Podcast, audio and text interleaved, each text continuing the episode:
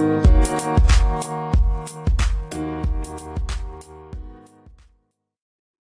நேயர்களுக்கு இனிய வணக்கம். சிதைக்க முயலும் சோதனைகளுக்கு இடையே தன்னை செதுக்கி உயரும் சாதனைதான் வாழ்க்கை. இந்த நாள் இனிய நாளாக அமையட்டும். இன்று தென்கட்சி கோ. சுவாமிநாதன் அவர்களின் தொகுப்பிலிருந்து இதோ உங்களுக்காக. இயேசுவின் இருப்பிடம். அது ஒரு சின்ன கிராமம். அங்கே ஒரு பள்ளிக்கூடம். அதில் நிறைய பிள்ளைகள் படித்து கொண்டிருந்தாங்க. ஒவ்வொரு வருஷமும் கிறிஸ்துமஸ் விடுமுறை வருமில்லே. அதுக்கு முன்னாடி கிறிஸ்து பிறப்பு விழாவை கொண்டாடுறது வழக்கம். அது எப்படின்னா பிள்ளைகள் எல்லாம் ஒரு வேஷம் போட்டுக்கிட்டு நாடகம் மாதிரி நடித்து காட்டுறது வழக்கம்.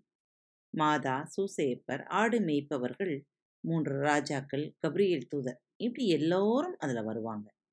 கபிரியல் தூதர் வானத்தில் தோன்றுவார். உங்களுக்காக இறைவன் மனுவாக அவதரித்துள்ளார் அப்படின்னு சொல்லுவார். வானத்திலே வால் நட்சத்திரம் தோன்றும். மூன்று ராஜாக்கள் பின்தொடர்ந்து வருவாங்க. இந்த நிகழ்ச்சிகளை எல்லாம் மாணவர்கள் மேடையில் நடிச்சு காட்டுவாங்க. இப்படி ஒவ்வொரு வருஷமும் கிறிஸ்து பிறப்பு விழாவை கொண்டாடுறது வழக்கம். அது மாதிரி கொண்டாடுறதுக்கு வேண்டிய முன்னேற்பாடுகள் எல்லாம் நடந்துக்கிட்டு இருக்கு. யார் யாருக்கு என்னென்ன வேஷம் அப்படிங்கிறதையெல்லாம் ஆசிரியர்கள் முன்கூட்டியே முடிவு பண்ணினாங்க. ஒவ்வொருத்தருக்கும் ஒவ்வொரு ரோல் கொடுத்தாச்சு. அந்த வகுப்பிலே மக்கு பையன் ஒருத்தன் இருந்தான்.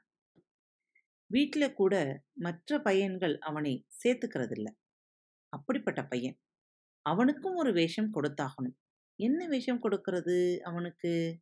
எல்லோரும் யோசனை பண்ணினாங்க. கடைசி ஆசிரியர் சொன்னார் இதோ பார் நீ என்ன பண்றே? சூசேப்பரும் மாதாவும் ஒவ்வொரு விடுதியா இடம் கேட்டுக்கிட்டு உன்கிட்டே வர்றாங்க. நீ விடுதிக்குள்ளே இருந்து வெளியே வந்து இங்கே இடம் இல்லைன்னு சொல்லணும். அவ்வளவுதான் உன் வேலை அப்படின்னார். சரின்னு தலையாட்டினான் அந்த பையன். தினமும் தவறாமல் ஒத்திகை நடந்தது எல்லாம் முறையா நடந்தது. விழா நாள் வந்து சேர்ந்தது. கூட்டத்தில் இருக்கிற எல்லோரும் மேடையை ஆர்வமாய் பார்த்துக்கிட்டு இருந்தாங்க. நிறை மாத கர்ப்பிணியான தேவ மாதாவை அழைச்சிக்கிட்டு வந்து சூசையப்பர் ஒவ்வொரு விடுதியிலையும் இடம் கேட்கிறார். நம்ம மக்கு பையன்கிட்டையும் வர்றார். இடம் கேட்கிறார். இவன் பதில் சொல்லணும்லே. இடம் இல்லைன்னு சொல்லல. பேசாம அவங்களை பார்த்துக்கிட்டே நிற்கிறான் மேடைக்கு பின்னாடி நின்றுகிட்டு இருந்த ஆசிரியர் இவன் பேச வேண்டிய வசனத்தை எடுத்து கொடுக்கிறார். இங்கே இடமில்லைன்னு சொல்லு. இங்கே இடமில்லை அப்படின்னு மெதுவா சொல்றார். இவன் அப்பவும் ஒன்றும் சொல்லாமலே நிற்கிறான் கூட்டத்திலே சலசலப்பு. எல்லோரும் சிரிக்கிறாங்க. மாதாவுக்கும் சூசையப்பருக்கும் என்ன செய்யறதுன்னு புரியலை. தவிக்கிறாங்க. கடைசி அப்பையன் வாயை திறந்தான். ஐயா இங்கே இடமில்லை. ஆனா எங்க வீட்டுக்கு வாங்க. அங்கே நிறைய இடம் இருக்கு அப்படின்னா கண்ணை துடைச்சிக்கிட்டே. பார்த்தா அவன் கண்கள் கலங்கி இருக்கு. நிஜமாவே அழுதுட்டான். அதனாலேதான் அவனுக்கு வார்த்தை வரல. கூட்டத்திலே சிரிச்சவங்களெல்லாம் அப்படியே மௌனமாயிட்டாங்க. தன்னை மனுவாக தந்த இயேசு கிறிஸ்துவுக்கு உண்மையான பிறப்பிடம் இது மாதிரி கள்ளமில்லாத உள்ளங்கள் தான். இது உண்மையா நடந்த ஒரு நிகழ்ச்சி அப்படின்னு என்கிட்டே ஒரு சகோதரி சொன்னாங்க. அவங்களே ஒரு வேடிக்கை கதையும் சொன்னாங்க. அது என்னன்னா ஒரு பத்து பசங்க ஒரு ஃபாதர் கிட்ட பாவ மன்னிப்புக்காக வந்தாங்களாம். அவர் ஒவ்வொருத்தரா கூப்பிட்டு பாவ சங்கீர்த்தனம் கேட்டு கொண்டிருக்கிறார். முதல்ல ஒரு பையன் வந்தான். ஃபாதர் நான் ஒரு மட்டையை தூக்கி கிணற்றிலே போட்டுட்டேன். என் பாவத்தை மன்னியும் அப்படின்னான். அடுத்தவன் வந்தான். நானும் அந்த மட்டையை தூக்கி ஒரு தரம் கிணற்றிலே போட்டேன். என்னையும் மன்னியும் நான். அடுத்தவன் வந்தான். அவனும் இதையே சொன்னான்.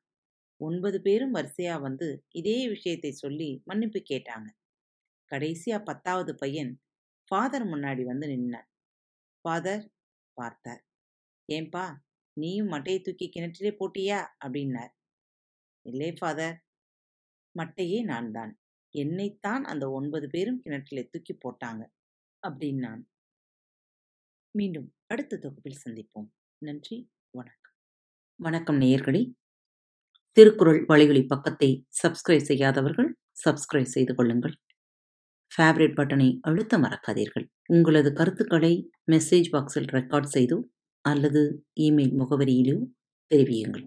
மீண்டும் சந்திப்போம். நன்றி. வணக்கம்.